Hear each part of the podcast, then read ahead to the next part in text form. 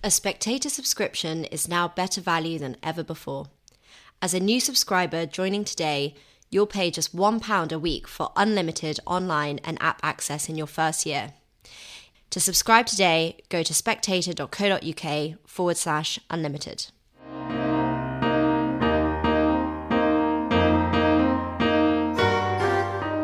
Hello and welcome to Spectator Out Loud. Each week, we choose three of our favourite pieces from the magazine and ask their writers to read them aloud. I'm Oscar Edmondson, and on this podcast, Katy Balls discusses the challenges facing prospective PM Liz Truss. Who would make up her first cabinet? Then, Toby Young on why he's defending a pro-Putin apologist. And finally, Mark Palmer reads his notes on hand luggage. Up first, Katy Balls. Whatever else you do, don't step backwards. A man in the crowd shouts to Rishi Sunak as he stands on the edge of a swimming pool in the garden of a Tory councillor's home in Bushey, Hertfordshire.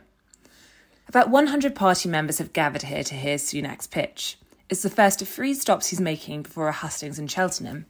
The leadership race will be decided by around 160,000 Tory members, and Sunak seems to be trying to meet as many of them as he can.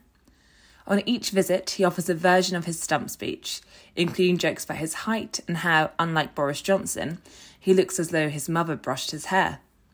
Every address he gives has a common theme, the economy.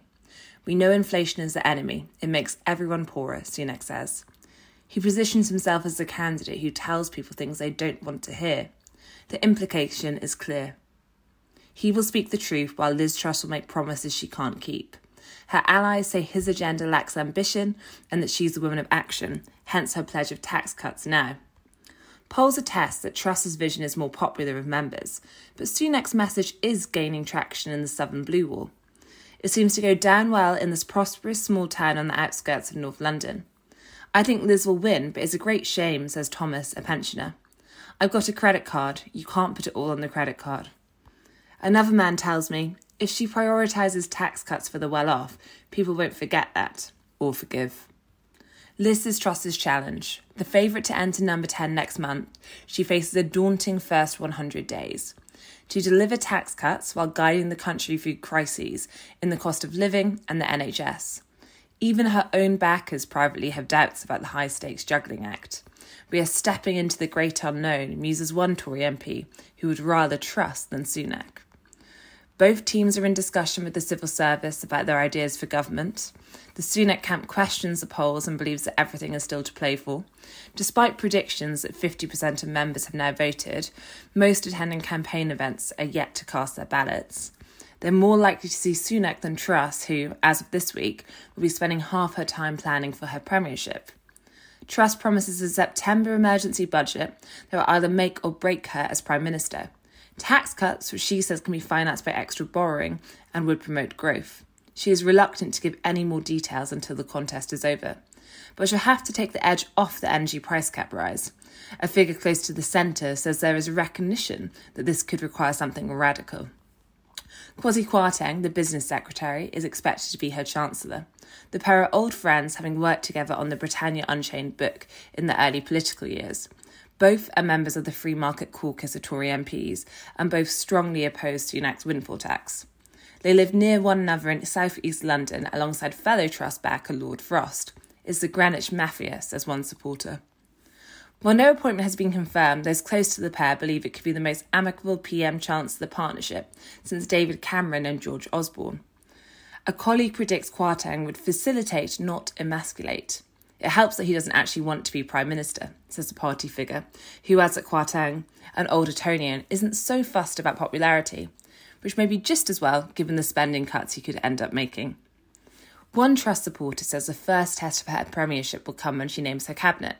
Will she go for vengeance or seek to unify the party by offering posts to her critics? If it's a jobs to the girls' democracy, we'll know that her project is doomed, an ex-minister argues, so we should know pretty soon. It certainly seems probable that under Truss the number of women in senior roles would rise. Therese Coffey, her closest political ally, is expected to retain an important cabinet job. Suella Braverman is tipped for Home Secretary after a tough negotiation saw her row in behind Truss, instructing her Brexiteer backers do the same when she was knocked out early in the leadership contest. The hope is that Braverman will be able to use her legal expertise to tackle the small boat crossings. Other posts will likely feature Penny Mordaunt, who has endorsed Truss, and Kemi Badenoch, who has kept her powder dry after being knocked out of the race. Meanwhile, Foreign Secretary could go to early Truss backer James Cleverly, a former Foreign Office Minister, but Tom Tugendhat, who shares Truss's hawkish ideology, can't be completely ruled out. As for mending blue-on-blue wounds, Sunak will be offered something, although few think he will accept. Cabinet Office Minister Michael Ellis is one of the few Sunak supporters tipped for a role, as not many more are expected to join him. Dominic Raab, who has described the Truss economic agenda as a suicide note, is unlikely to be forgiven, nor will he be the only one sent to political Siberia.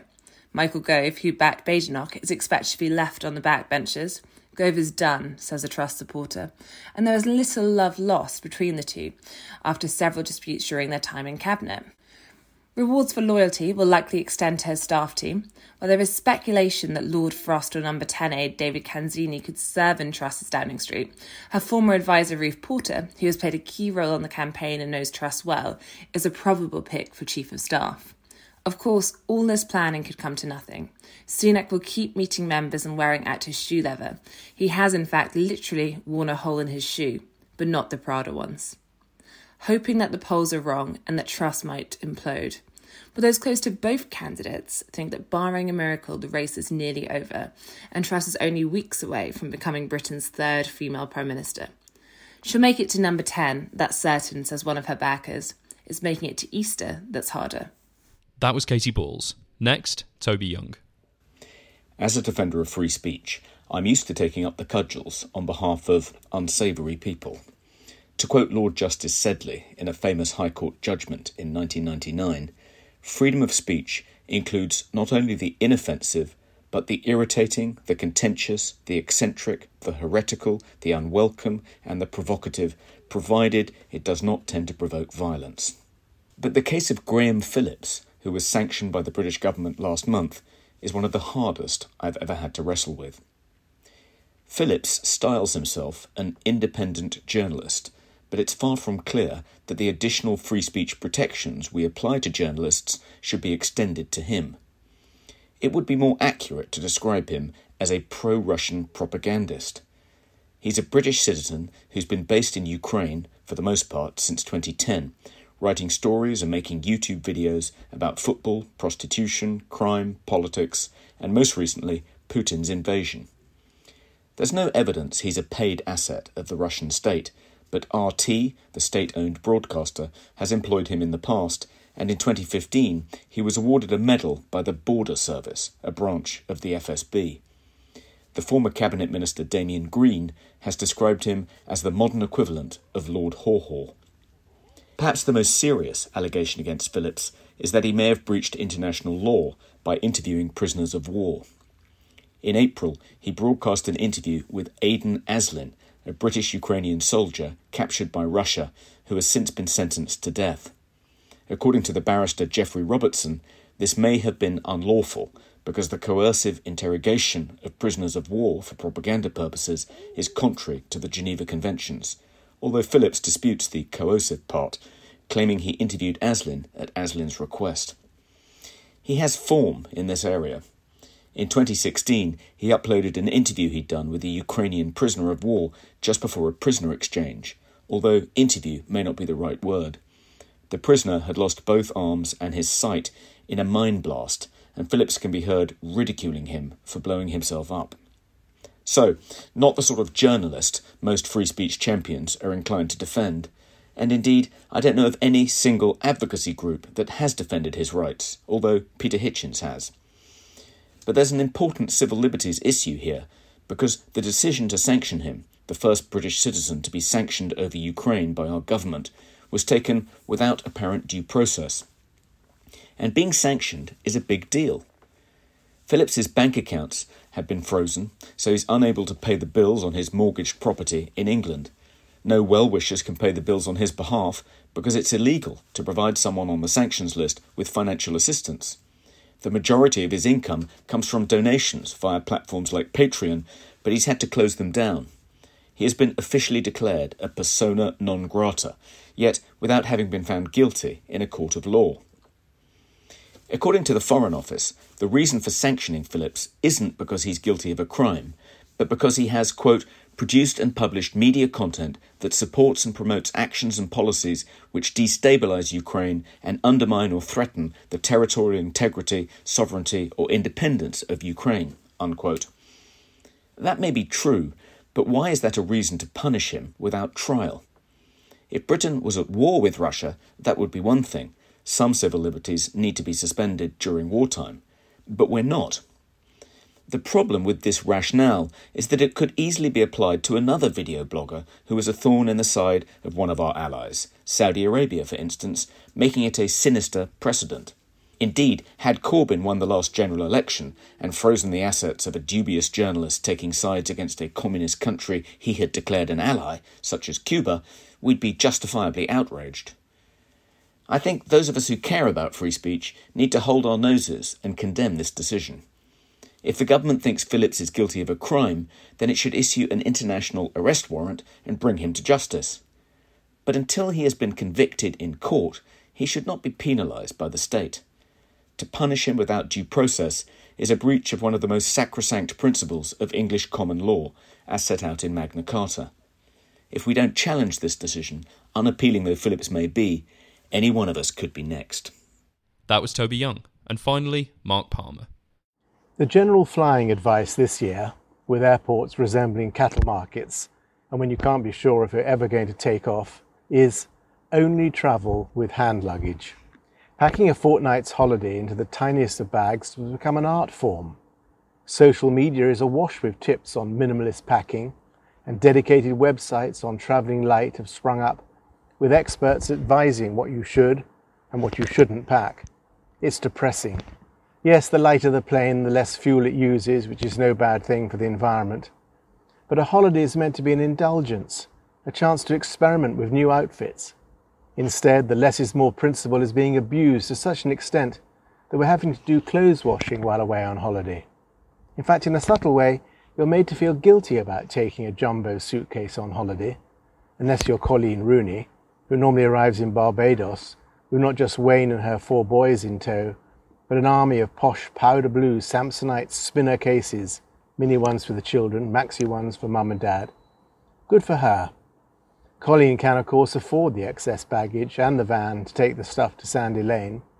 But even so, what a joy it must be to hang all your holiday frocks in cupboards and then quietly sift through them each evening before deciding what might be suitable. Still, rules are rules, and they're becoming complicated. For example, buy a British Airways economy ticket and you're allowed one piece of hand luggage to put in the overhead locker and one other small item, such as a handbag or briefcase, to go under the seat. Both can weigh up to 23 kilograms, which is the same weight as a checked-in case when paying for an Economy Plus ticket. Book a British Airways holiday package, hotel as well as flight, and you're automatically allowed to check in a 23 kilogram bag. Jet2 operates in the same way, flight only, and you pay for hold luggage, whereas a package includes 22 kilograms in the hold. Ryanair is currently charging around £50 per 20 kilogram bag in the hold, while EasyJet charges as much as £110. With such high prices, it's not surprising that luggage has become the latest polarising force between the rich and those whom, as Theresa May put it, are just about managing. It also means that Amazon and others are keen to push books such as The Lonely Planet's How to Pack for Any Trip, co-authored by Sarah Barrell. The first thing to do is lay everything you want to take out on the bed and then reduce it by a quarter, says Barrell. Then remind yourself that one outfit per day is plenty. Be brutal. But where's the fun in that? It's brutal commuting to work each day. It's brutal trying to book an appointment to see your GP. It's brutal making contact with your energy supplier. There are quite enough brutal options out there without adding holiday packing into the mix. That's everything for this week, but if you enjoyed those articles, why not pick up a copy of the Spectator magazine? I'm Oscar Edmondson, and please join us again next week.